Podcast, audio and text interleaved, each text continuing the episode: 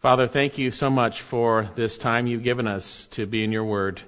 Whether we're here together, whether we're in our rooms or homes, whatever it might be, Lord, thank you. And I pray that we would uh, humble our hearts before you, that we would receive your word, allowing you through your word to work in our hearts, to encourage and strengthen us as to our faith. Lord, I pray that you would bless your word as it goes out this morning. Pray this in Jesus' name. Amen. Well, if you're a true believer, you will soon find out after coming to faith that there are difficulties in this life. That uh, the relationships we had before have been changed because, as Jesus said, I didn't come to bring peace but a sword. And what he meant by that was when you enter into a relationship with him, immediately you're going to be at enmity with those who don't know the Lord. There's going to be difficulty. And the Lord God is gracious that within those difficulties, He uses those for His glory and even to uh, cause us to be refined uh, so that we will be more like Christ. God is a good God who even allows our faith and brings about testing of our faith that uh, endurance would be produced in our lives and then Christ likeness. But yet, when we're in the midst of those sufferings, whatever it might be, and, you know, we have a little bit of suffering right now with this coronavirus for, for those who have lost jobs or those who are sick from it or have lost a loved one, that's certainly suffering. But for everyone else, it's really not that much suffering, but uh, we are isolated, no doubt about that.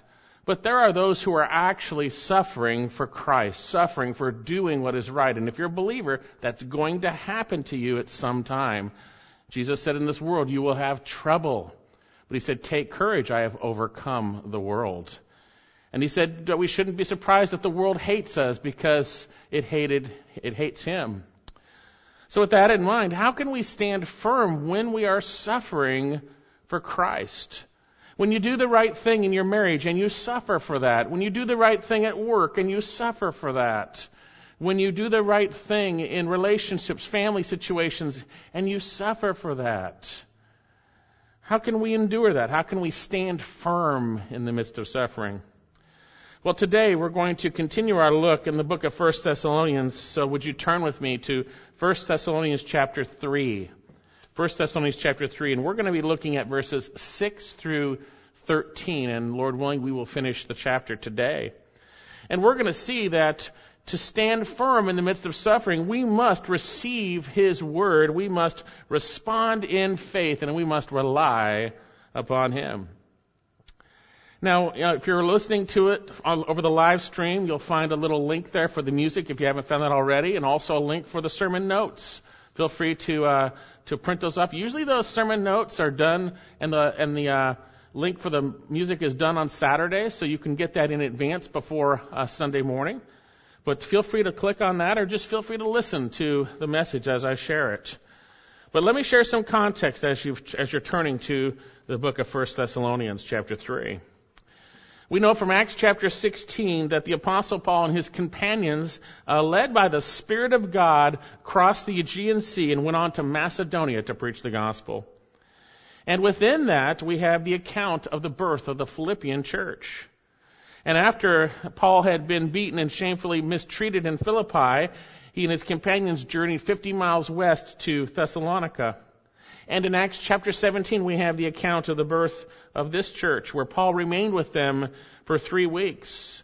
And the Jews, with, at, at that point, enraged at Paul's teaching, drove him out of the city.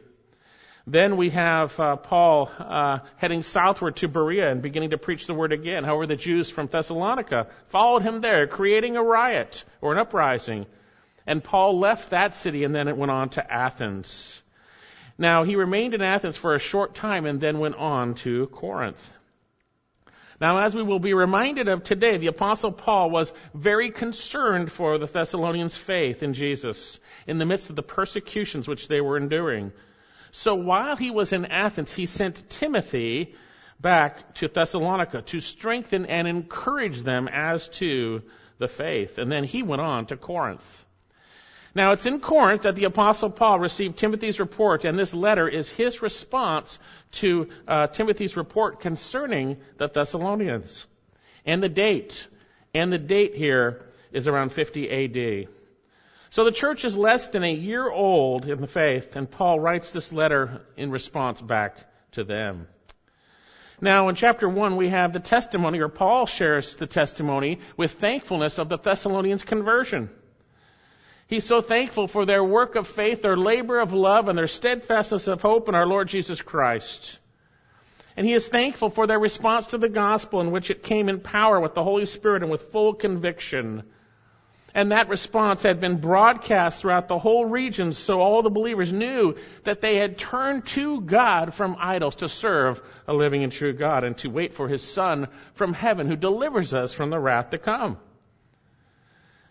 And then coming into chapter 2, we have uh, a portion where the Apostle Paul begins to defend himself. He defends himself in, in regard to the manner in which he and his companions shared the gospel with these Thessalonians during that first three weeks. And indeed, in line of what we'll see today, Satan was most likely using wicked men to tempt the Thessalonians not to see Paul and his companions rightly, and thus be pulled away from the Word of God which they were bringing to them and had brought to them.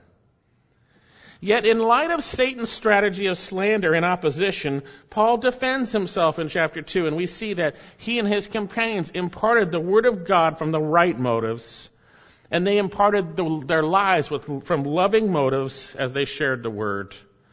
And it's in this context that the Apostle Paul reminded them of their right behavior unto the right goal which is walking in a manner worthy of God.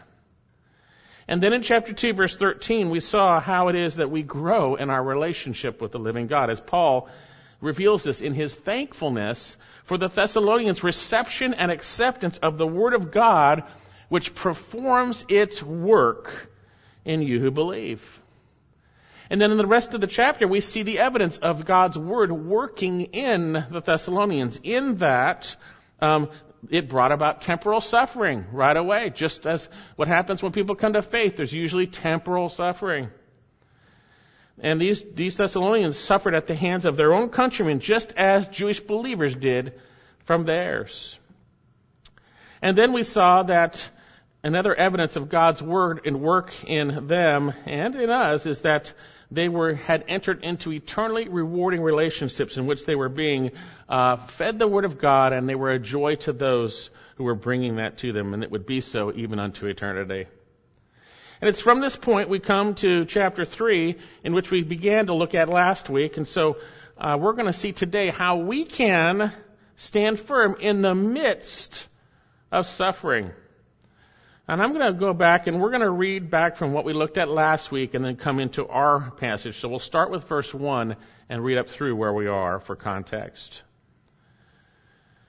Therefore, when we could endure it no longer, we thought it best to be left behind in Athens alone, and we sent Timothy our brother and God's fellow worker in the gospel of Christ to strengthen and encourage you as to your faith, so that no man may be disturbed by these afflictions for you yourselves know that we have been destined for this. For indeed, when we were with you, we kept telling you in advance that we were going to suffer affliction, and so it came to pass, as you know. For this reason, when I could endure it no longer, I also sent to find out about your faith. For fear that the tempter might have tempted you and our labor should be in vain. And now our passage. But now, that Timothy has come to us from you and has brought us good news of your faith and love and that you always think kindly of us, longing to see us just as we also long to see you. For this reason, brethren, in all our distress and affliction, we were comforted about you through your faith. For now we really live if you stand firm in the Lord. For what thanks can we render to God and for you in return for all the joy in which we rejoice before our God on your account? As we night and day keep praying most earnestly that we might see your face and may complete what is lacking in your faith. Now may our God and Father himself and Jesus our Lord direct our way to you. And may the Lord cause you to increase and abound in love for one another and for all men, just as we also do for you. so that he may establish your hearts unblameable in holiness before our God and Father at the coming of our Lord Jesus with all his saints. Oh, this is good, isn't it? Read through that. You see these wonderful passages. And so we're going to see how we can stand firm in the midst of suffering. And you might remember from last week, we saw that first of all, we need to remember that God uses His Word to strengthen and encourage us in the midst of difficulties. And He uses people to bring His Word to us. Look back in verse 1, and we'll just review 1 through 5 briefly here.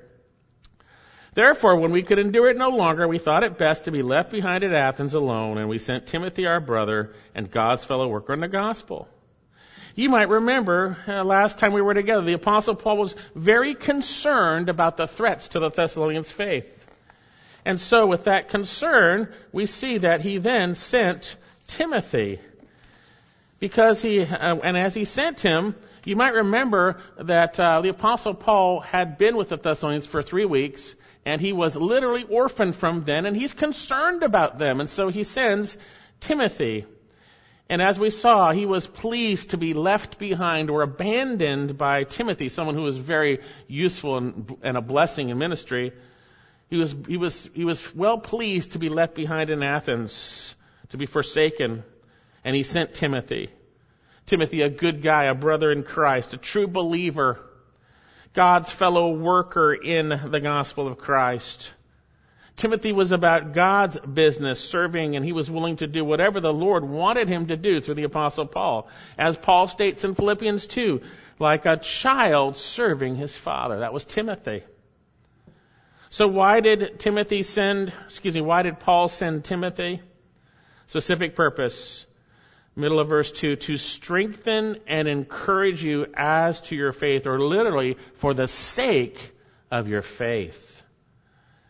You see, when we go through trials as true believers, our faith in Jesus is at risk. And our faith is everything. It's the core of our and center of our relationship with Jesus. You see, we were saved by faith in Jesus Christ, and we walk in the same manner. We walk by faith, not by sight. And when we're in difficulties, we are tempted to have our eyes pulled off of Jesus Christ, pulled off of Him, or to doubt, or to be caught up emotionally in whatever's happening, and to not trust Jesus. And so He sent Timothy for the sake of their faith. To strengthen the word sterizo, we saw that. It speaks of setting something so it will be immovable, setting it up. It speaks of removing instability and here in the context in regards to faith. And then the word translated encourage means to call to one side. It speaks of encouraging, exhorting, imploring, or urging, or comforting.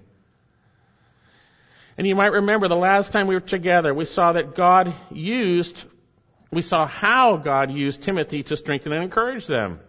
And I'm not going to share all the verses. We shared a ton of verses last time. But in short, he uses his word to strengthen and encourage us as to the faith. And Timothy was faithful, as Paul would tell the Corinthians. He will remind you of my ways in which I teach in all the churches.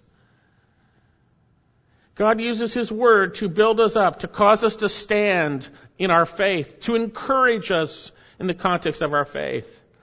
But that only happens when we recognize our inadequacy and we humble ourselves before the Lord, as evidenced by prayer. And don't forget, our passage reveals that God uses people to do this. He sent Timothy to these Thessalonians through Paul. And God uses people in our lives to strengthen and encourage us through His Word, whether it's through the preaching, whether it's through a brother or sister coming alongside you in the midst of that and sharing the Word of God with you. God uses people to do that. So if you're going through a difficult trial, the Lord knows. He's gracious. He's kind. The Lord loves you. We need to let the Word of God, through the, whom the Lord brings, encourage us and strengthen us as to the faith. So we see that's why Paul sent Timothy, but why would they need to be strengthened and encouraged? Because there's threats. Remember we saw this last week, verse 3. So that no man may be disturbed by these afflictions. For you yourselves know we have been destined for this. The term disturbed speaks of being wagged back and forth like the tail of a dog. Speaks of being carried away emotionally. He sent Timothy to strengthen and encourage you as to the faith so that you would not be carried away emotionally in the midst of those difficulties. God loves you. He's gracious. He's kind. He doesn't want that to happen to you, and He sends His Word to do so to help you. He sends people to share it. They were going through afflictions. The word afflictions means pressure. They were suffering spiritual, mental, and physical pressure because they had come to Christ and they were suffering for it. And so, he sent Timothy to strengthen and encourage them as to their faith, verse 3, so that no man may, may be disturbed by these afflictions, and then he says, hey, you know something. We shared this with you. For you yourselves know, middle of verse 3, you yourselves know that we have been destined for this. Brother and sister, this life is full of suffering. We are destined for temporal sufferings for the glories to follow. It is our destiny right now. Don't let it catch you off guard. Like Peter would say, do not be surprised by the fiery ordeal which comes upon you for your testing as though some strange thing were happening to you. Indeed, all those who live godly will be persecuted. The reality is we're going to enter into, not all the time, but we are going to enter into afflictions for following Christ. We are destined for this. But we're also destined for glory, by the way, as we'll say. It's the sufferings for the glories to follow. And notice what he says, verse 4 For indeed, when we were with you, short time, three weeks into their faith, you come to faith in Jesus, they were praising the Lord, they were looking for us for Son from heaven who delivers them from the wrath to come. He says, We kept telling you in advance that we were going to suffer affliction. That certainly includes Paul and them. And so it came to pass as you know. And then he says in verse 5 For this reason, when we could endure it no longer. The apostle Paul was extremely concerned for their faith. He says, I also sent to find out about your faith. How are they doing in the faith? Timothy, find out. Strengthen and encourage them. See how they're doing in the faith. I'm concerned for them. And notice he says there's another thing that was here that we saw last week. For fear that the tempter, that's the devil who tempts, might have tempted you and our labor should be in vain. What was their labor? Imparting the truth of God that builds them up in their relationship with Jesus Christ. He was concerned that Satan would have tempted them. Certainly they could have been emotionally drawn away, pulled away, but also from the outside, Satan tempts us to doubt. Did God really say that? He tempts us to believe and see even those who bring the word wrongly. He tempts us to see things from a human perspective. He tempts us to focus on our trials, not on Jesus Christ. And folks, he is looking for someone to devour in that, in that context. The context of 1 Peter chapter 5 is suffering and trials. Turn to 1 Peter chapter 5. We have an enemy who is going to tempt you to see things wrongly and to see those who bring the word wrongly so that you will be devoured in regards to the faith. Don't let him do it. Stand firm in the faith. 1 Peter 5 8. Be of sober spirit. Don't get all carried away in your emotions and your mindset. Be of sober spirit. Don't be drunk with worry or fear. Be of sober spirit. Be on the alert. Be looking out. Your adversary, the devil, prowls about like a roaring lion seeking someone to devour. This is speaking about believers, by the way. But resist him firm in your faith, or firm in the faith, literally. Knowing something, knowing that the same experiences of suffering are being accomplished by your brethren who are around the world. It is the normal reality, temporal suffering. We're destined for this. Don't get caught up by it. Don't get torn away by it emotionally. But know it's happening to other believers. And then notice this, really great, verse 10.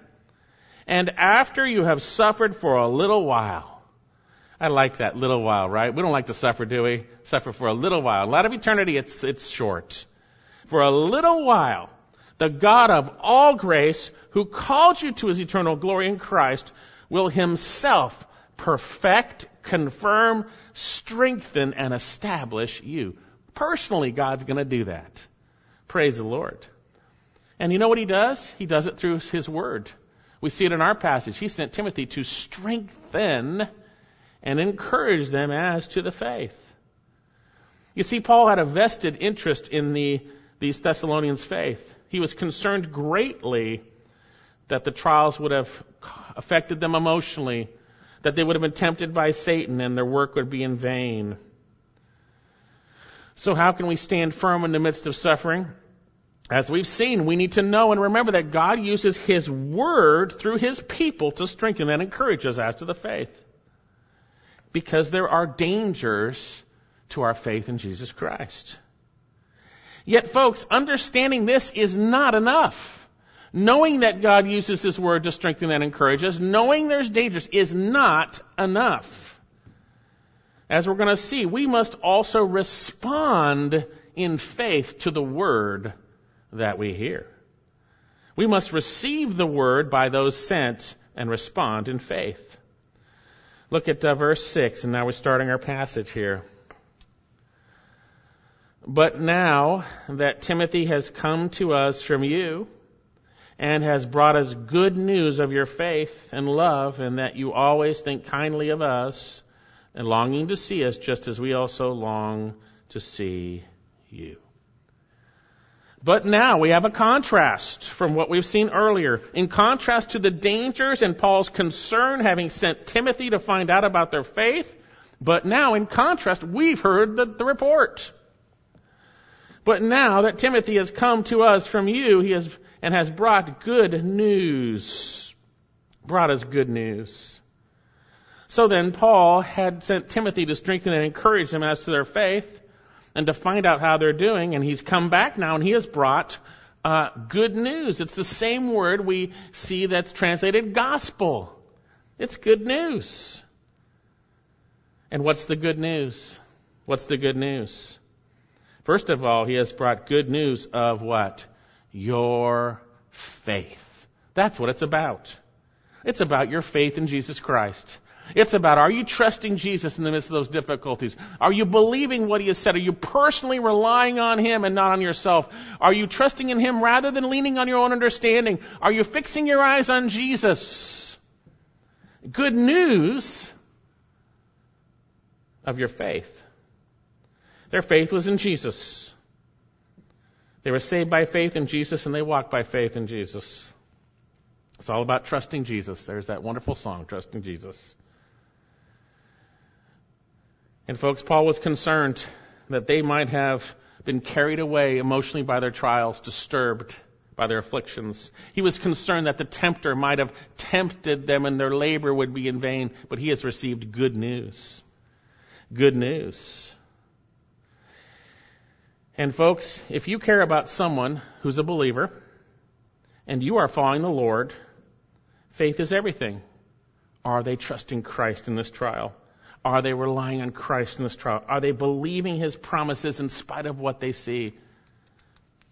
You want to hear good news that they are. And Paul heard good news of their faith.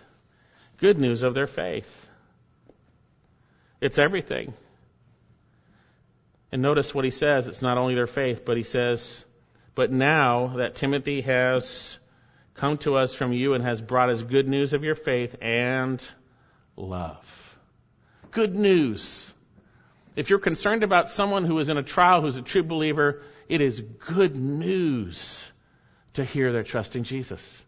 Yes, it's difficult. Yes, it's hard, but they're trusting Jesus. You hear the truth, you go, wow, praise the Lord good news. As opposed to bad news, waffling all over the place, you know, worried, fearful, whatever it might be, versus trusting Jesus. But as we've seen throughout Scripture, and we'll see here today, that true faith, genuine faith, will produce something. And he says, good news, not simply of your faith, but your faith and love. And love. You see, when Christ is manifest in us through faith, we're going to love one another. You see, it's a lot of self-love when we're all worried and fearful about everything because everyone has to attend to us. rather than us trusting Jesus and then being used by Him to encourage others in the context of love. You see, when we're trusting Jesus, we're going to love one another. And we love because He first loved us.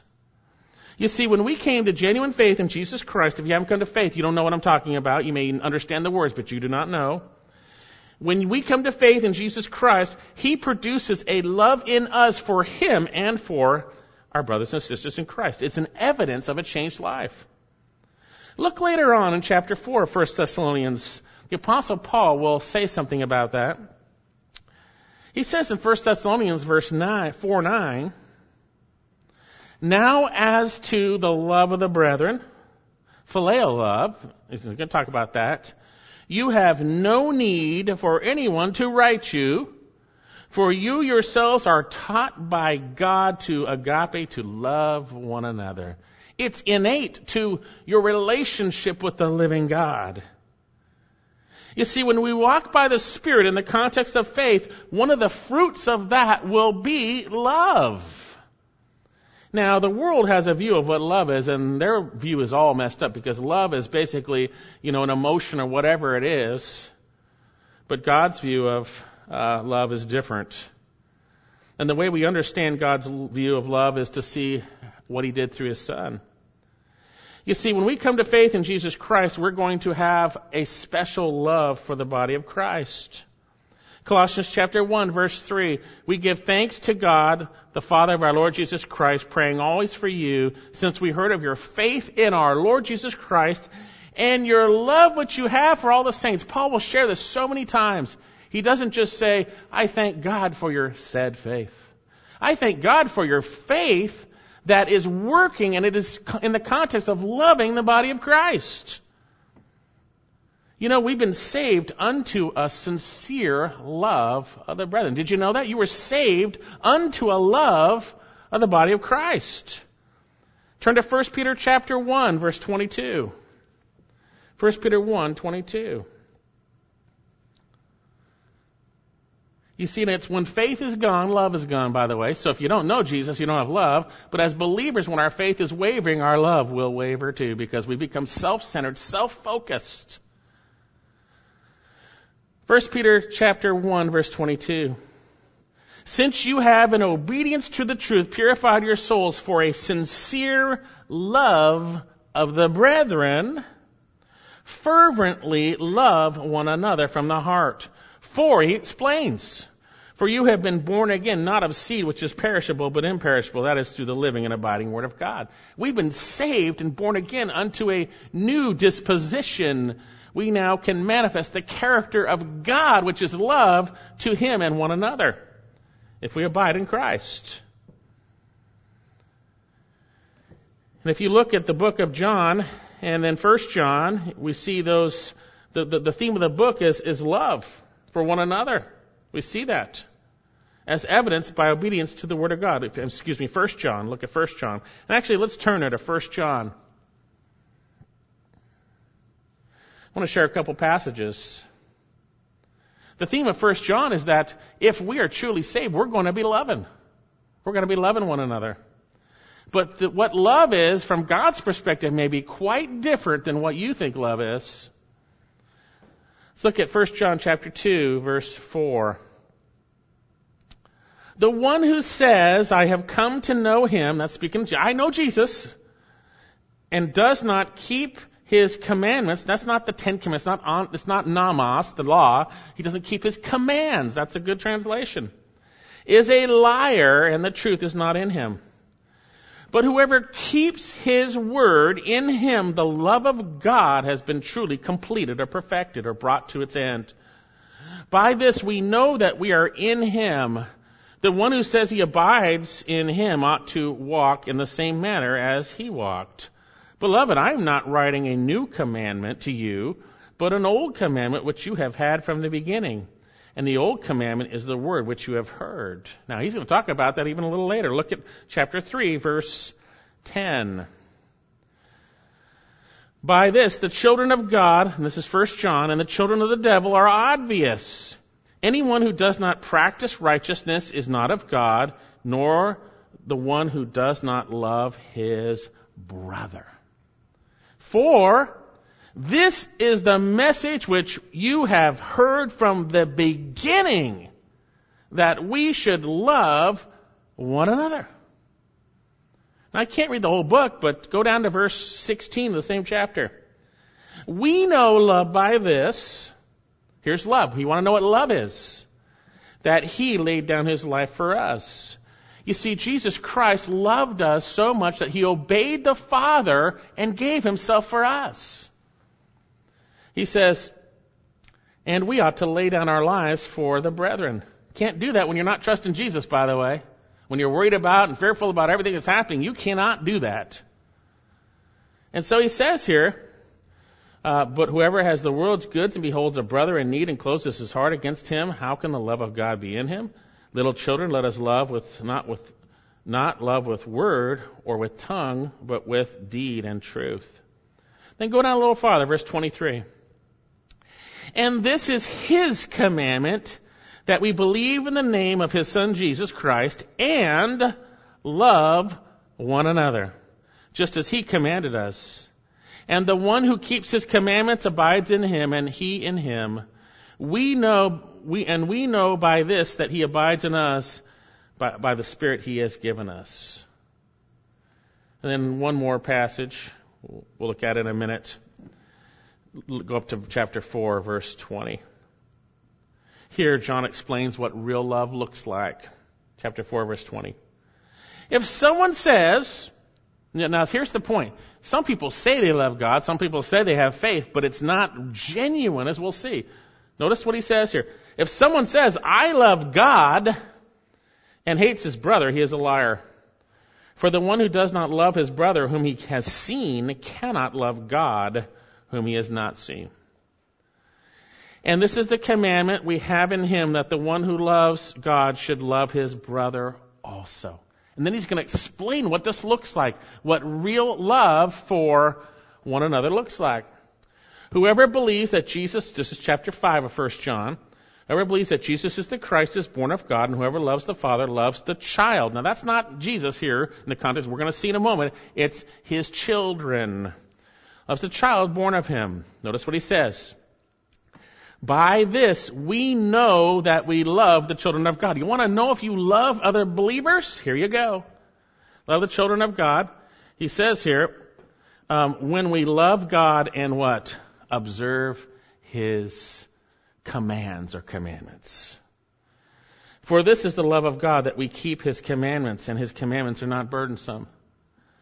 You see, as we're going to see, love for one another can only come from God, and God is relayed in His commands His perfect love for us. His commands reveal His love for us and how we should love one another. Very clearly, when we obey the Lord in regards to one another, and as we'll see, even the world, we will love them. We will love them. 1 Peter 4 8, above all, keep fervent in your love for one another, for love covers a multitude of sins. What did Paul say when he was finishing about speaking about serving and spiritual gifts in Romans 12? Let love be without hypocrisy. Let it not be a fake mask, right? And folks, you'll remember that these Thessalonians, that their faith worked and their love toiled. Back in chapter 1, Paul praises God for their labor of love. Their love toiled. Their love toiled. And so now, the apostle Paul says, Timothy's come back. Back to our passage, 1 Thessalonians 3. Timothy's come back and we have received good news of your faith, and the faith is in Jesus, by the way, and your love. And your love. Good news. Good news. and again, how wonderful is that? You're concerned about a brother or sister going through difficulty. It's genuine, it's hard, it's tough. And you get good news. They're trusting Jesus. And that trust is manifest in a self sacrifice by obeying God in relationship to one another. Wow, that's wonderful. So let me ask you this. If Paul were to send Timothy to check up on you, coming to your house today, by the way, you're all in your houses, so coming over to check up on you. to see how you are doing in the faith, what would his report be? What would his report be? Would his report be good news that you are trusting Jesus and your love for the body is clearly manifest? Would it be good news? If someone was to look at your life, would they see a working faith and love's toil? A genuine love for the body of Christ manifest in obedience to the word and relationship to one another in the body of Christ? Now, if your love is conditional, serving in the conditions based on what you get out of it, that's not love at all. That's self-love. We've seen that here in this church over the years. People who serve based on their own desires, they want it their way. And if it doesn't work out their way, the way they want to do it, that's, that's not love, that's self-love. Then they are on their way somewhere else. He who separates himself seeks his own desire. Sadly, I've seen so amazingly people get upset over such little things. Little things. Because their laboring is not out of love, it's out of self-love. But these Thessalonians are loving one another is a good report. A good report. And notice this, it's very important. But now that Timothy has come to us from you and has brought good news of your faith and your love, and notice this, and this is this is important to Paul, by the way, and that you always think kindly of us. This is important. God put this in His Word, longing to see us just as we also long to see you. And you say, why is that so important, Greg? It's crucial. Don't forget, Satan tempts believers through wicked men and deceived brethren to see those who bring the word wrongly. He tempts them not to think kindly of them. He tempts them not to long to see them. He brings division. Indeed, the apostle Paul, as I shared earlier in all of chapter 2, is defending himself in the manner in which he came, which implies there were those who were slandering him and trying to cause these Thessalonians to have a wrong view. And he was concerned. Is their view, has it been distorted by Satan? But no, good news. Good news. They didn't succumb to those temptations. They didn't give Satan a place. That you always think kindly, kindly of us and are longing to see us just as we long to see you. Wow, that is good, good news. Isn't it good news, again, if you're ministering to somebody who's going through a trial and you're sharing the Word of God with them and their attitude towards you is good? They want to hear you. They want to hear what you want to say. They think kindly of you in the Lord. They want to hear the truth. It's good news. So when they shut down and they start seeing you wrongly because Satan's got to them, then that's bad news, by the way. But this is good news here. Now, within that, it's important to realize that those being shepherded, or you may or may not understand this, how important this is, uh, for those being shepherded, how your view towards me and the shepherds is important. It is important that you think kindly of me, that you have a right view of me. That is really important. Because if you have a wrong view of me, you will not hear the word of God that I bring forth. And we've seen that here over and over again. It's important. And I've been concerned over the years of influences of people who would turn people's hearts away towards me, particularly, that they would not think kindly of me. And you'd see it. You'd see it in their actions. And sure enough, those attitudes would lead to presumption, a lack of respect, and they would eventually leave the church. You see that. And at least the work in that moment was in vain. I know this all too well. But praise the Lord. Like we see here, and I've seen also, there's good news. There's good news. There's good news. And guess what? Where there is good news, there is joy and praise of God too, by the way. When you get good news, it's not just simply, wow, I'm so happy about this. There is praise and thankfulness to God. Notice it's important, and God wants us to know this because it's in His Word. It's important that God wants us to see that He uses our response to the Word spoken to us to bless those uh, who bring it to you, which brings glory to Him. Notice he says, But now that Timothy has come to us from you and has brought us good news of your faith and your love, this is great. Oh boy, it's great. And that you always think kindly of us, longing to see us just as we long to see you. Oh, wonderful. And now he's going to explain. For this reason, for this reason, Brethren, in all our distress and afflictions, we were comforted about you through your faith. That's what comforted Paul. Paul was so concerned for them. He was concerned, and in the midst of his distress and afflictions for following Christ, he was comforted. Now, the distress and affliction certainly might be the persecution that he was experiencing, but I believe because it's connected to the idea of being comforted, it was certainly about them. He was distressed about them. Where were they at? Had Satan got to them?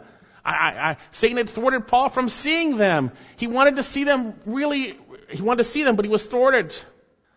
But in all the distress and affliction, we were comforted. We were comforted about you. You see, the Apostle Paul went through a lot, a lot of suffering, but his major concern usually was about where believers were at with Christ. Turn to 2 Corinthians 11. He went through a lot of suffering. 2 Corinthians 11. But his major concern was about where people are at in their walk with Jesus.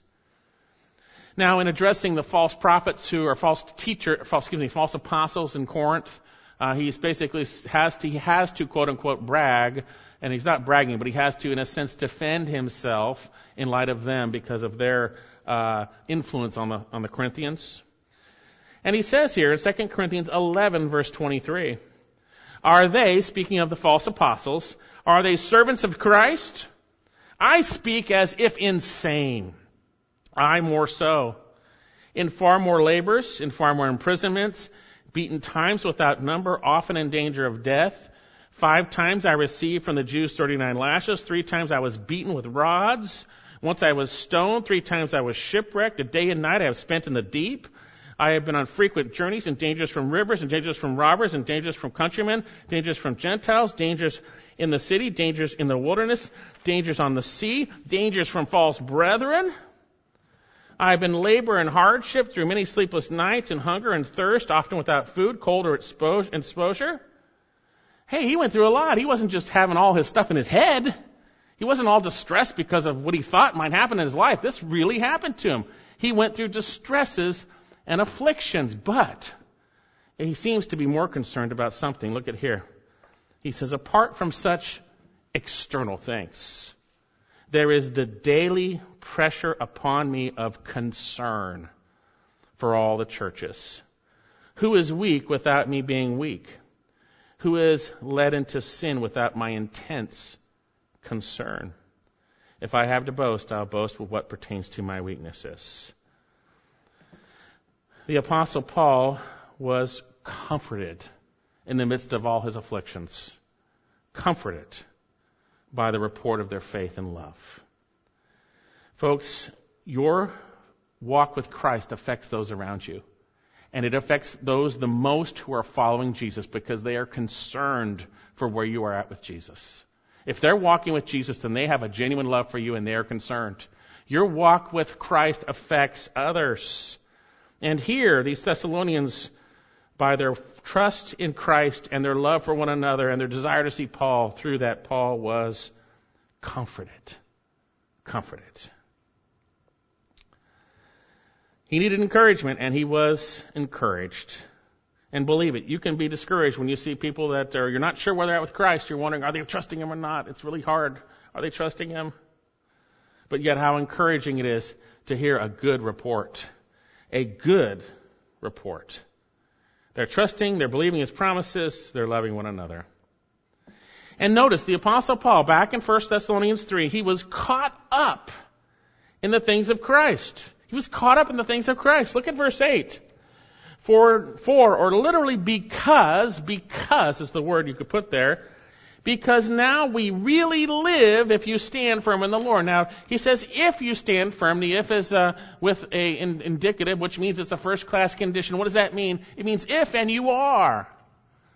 Now we really live, or literally could translate it, we are living, ongoing. We experience true, genuine life because you're standing firm in the Lord. Now, he probably said it this way with this condition to, to make the point that, yes, you are standing firm in the Lord, but, but it's an encouragement to keep standing firm in the Lord if you keep doing it too. We really live. We really live. We were comforted about your faith and love, but now we really live if you stand firm in the Lord. Isn't that it? You see a believer who's not standing firm in the Lord, they're waffling, they're giving into temptation. That's no, that's not comfort. That doesn't cause you to rejoice and praise God and live in a sense. The term stand firm here comes from the word stako. It speaks of holding a position. It sometimes spoke of soldiers who refused to leave their post regardless of how severe the battle was. Obviously, we get our word steak from here. Not eating a steak, but a steak, right? We get our word that. So what does it mean to stand firm in the Lord? The context is faith here, obviously. He's talking about spiritual stability in the midst of our walk with our Lord Jesus Christ. It has to do with trusting Jesus. You see, when I am in the whirlwind of difficulties because of following Christ or whatever it might be, even trials that have come upon me that don't have to do with that, but they've come upon me, when I am trusting Christ, I'm standing firm. Standing firm in Jesus. not being thrown all over the place. I'm holding position. We're relying on Him, trusting in Him, believing what He has said, acting upon what He has said. Folks, you want to encourage your shepherds? Stand firm in the Lord. You want to encourage the brothers and sisters around you who come to you continually, habitually, and encourage you in the Word? Stand firm in the Lord.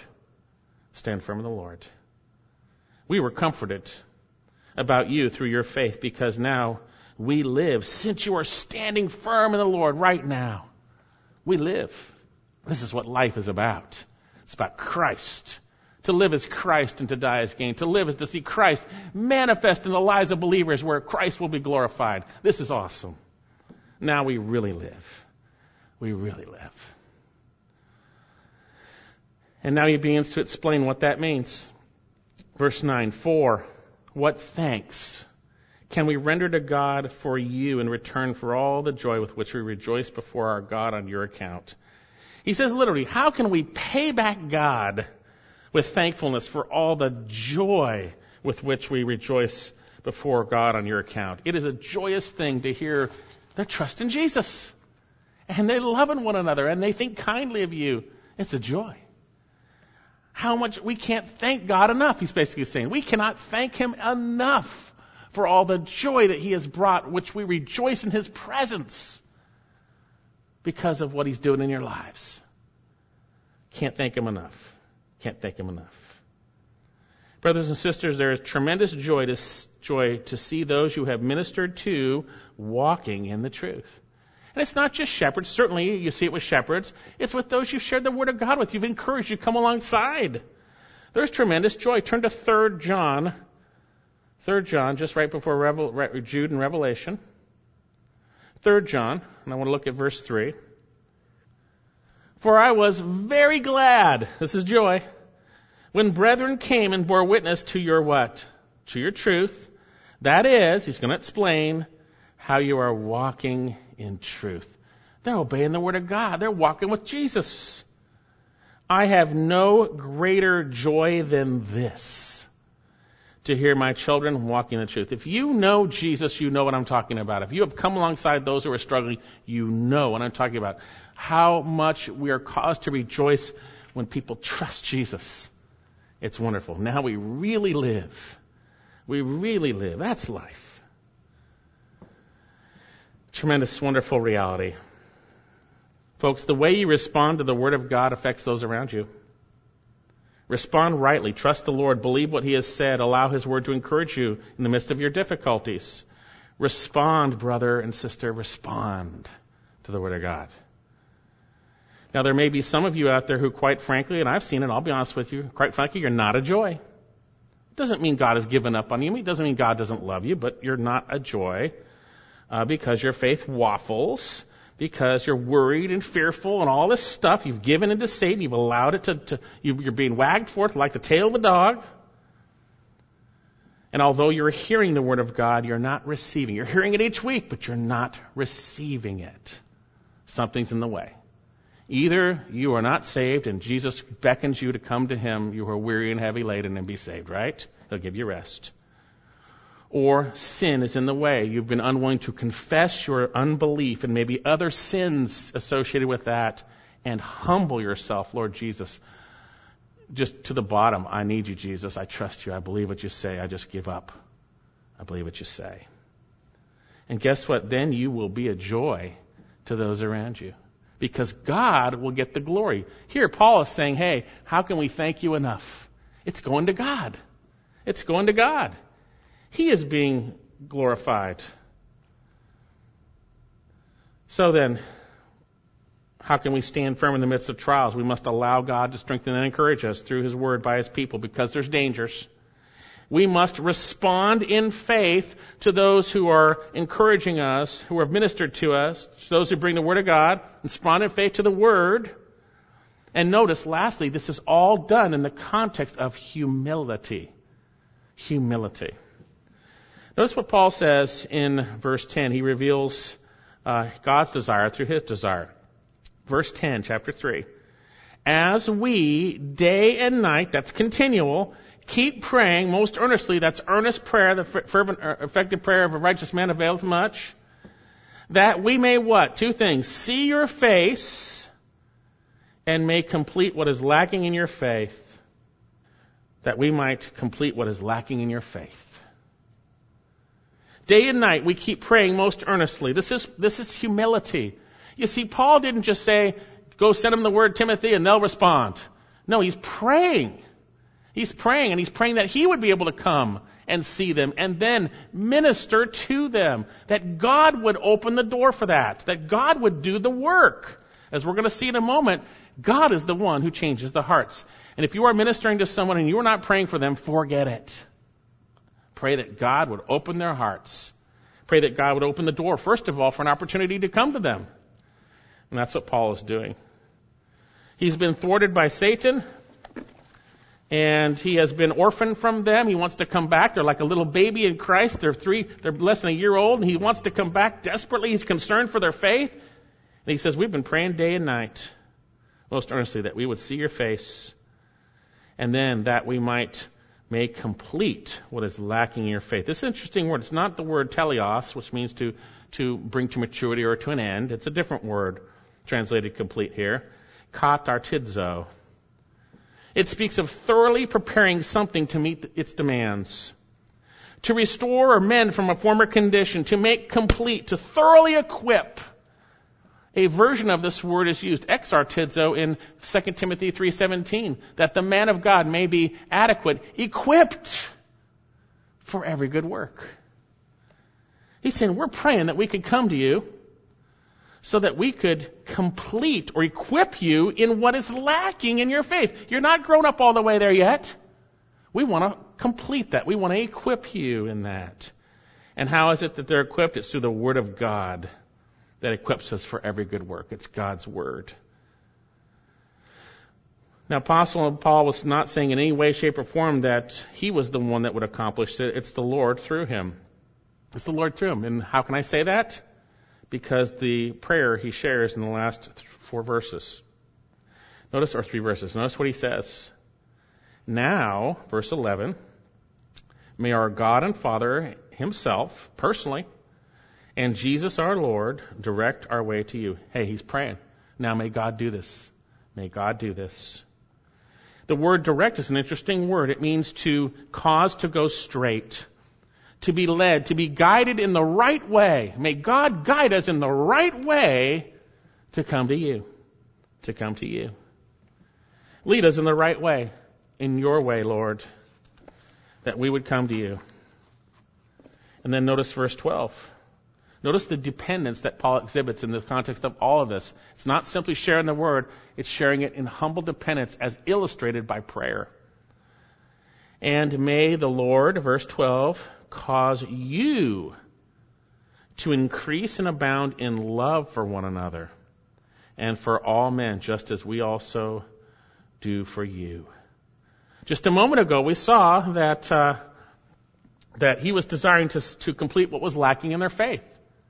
Notice their faith associated with love again. May God cause this to happen. May the Lord make you, literally, the word is superabound, and then secondly, and be rich, wealthy, in love for one another and all men. May the Lord be the one who does this through His Word as we come to you and share it to you. May your faith in Jesus manifest in a superabounding love a wealth of love for one another. May that happen. God's the one that does it. God's the one that does it. And you see, as we grow in our faith in Jesus and we trust Him, we will love. Let me share a couple more passages on that. Turn to John 15. John 15. As we abide in Jesus and His Word in us, we're going to manifest in obedience to His commands love.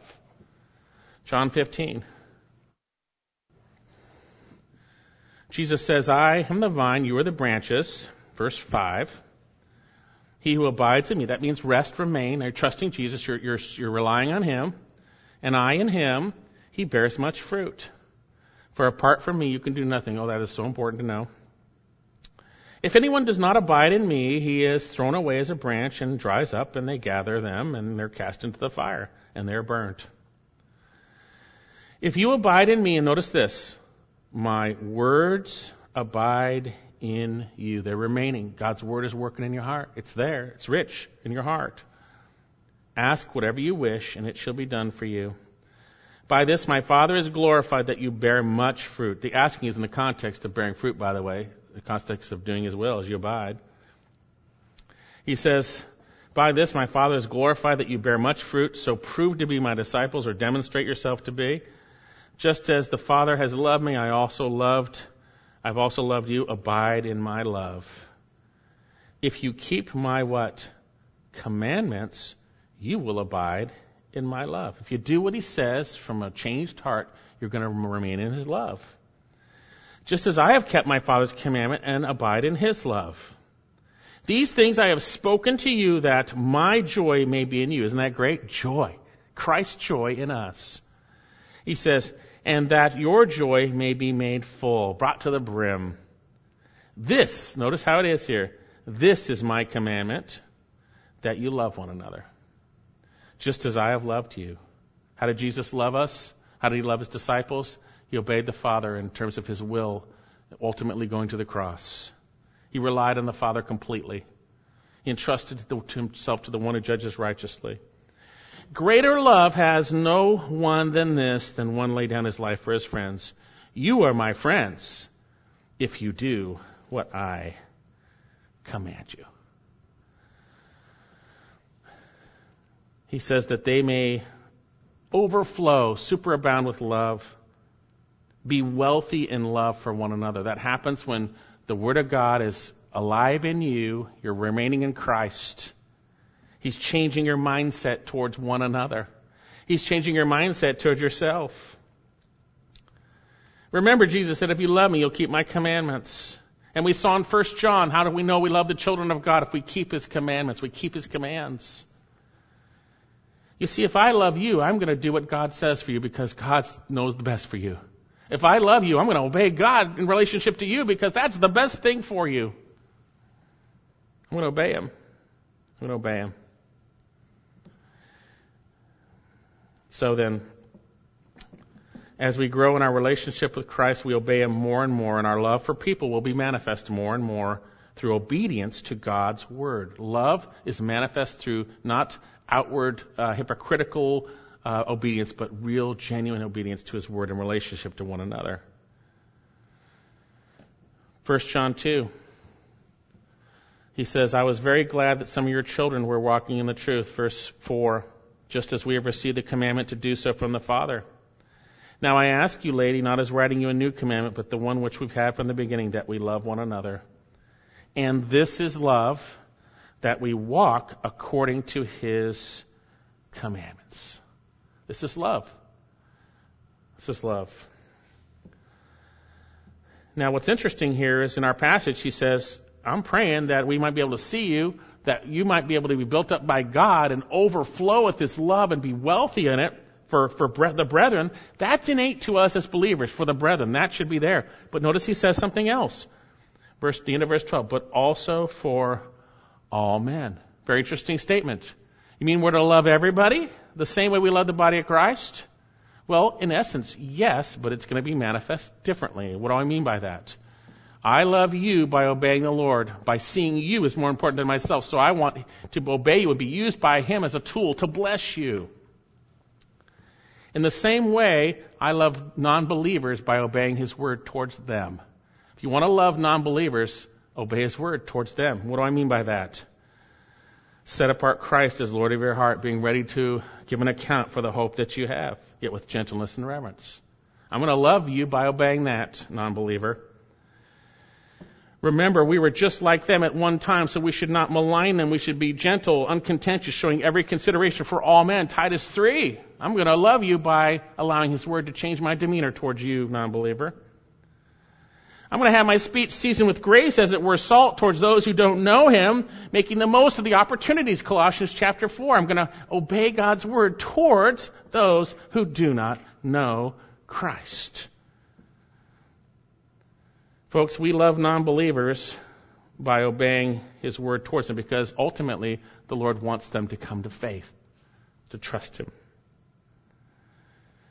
But yet this is not done simply through reading and understanding the verses. It happens in the context of humility. May God cause you to superabound and be rich in love for one another and the world. May God activate, in a sense, His Word in your heart by His Spirit so you see circumstances differently in regards to your brothers and sisters and the world.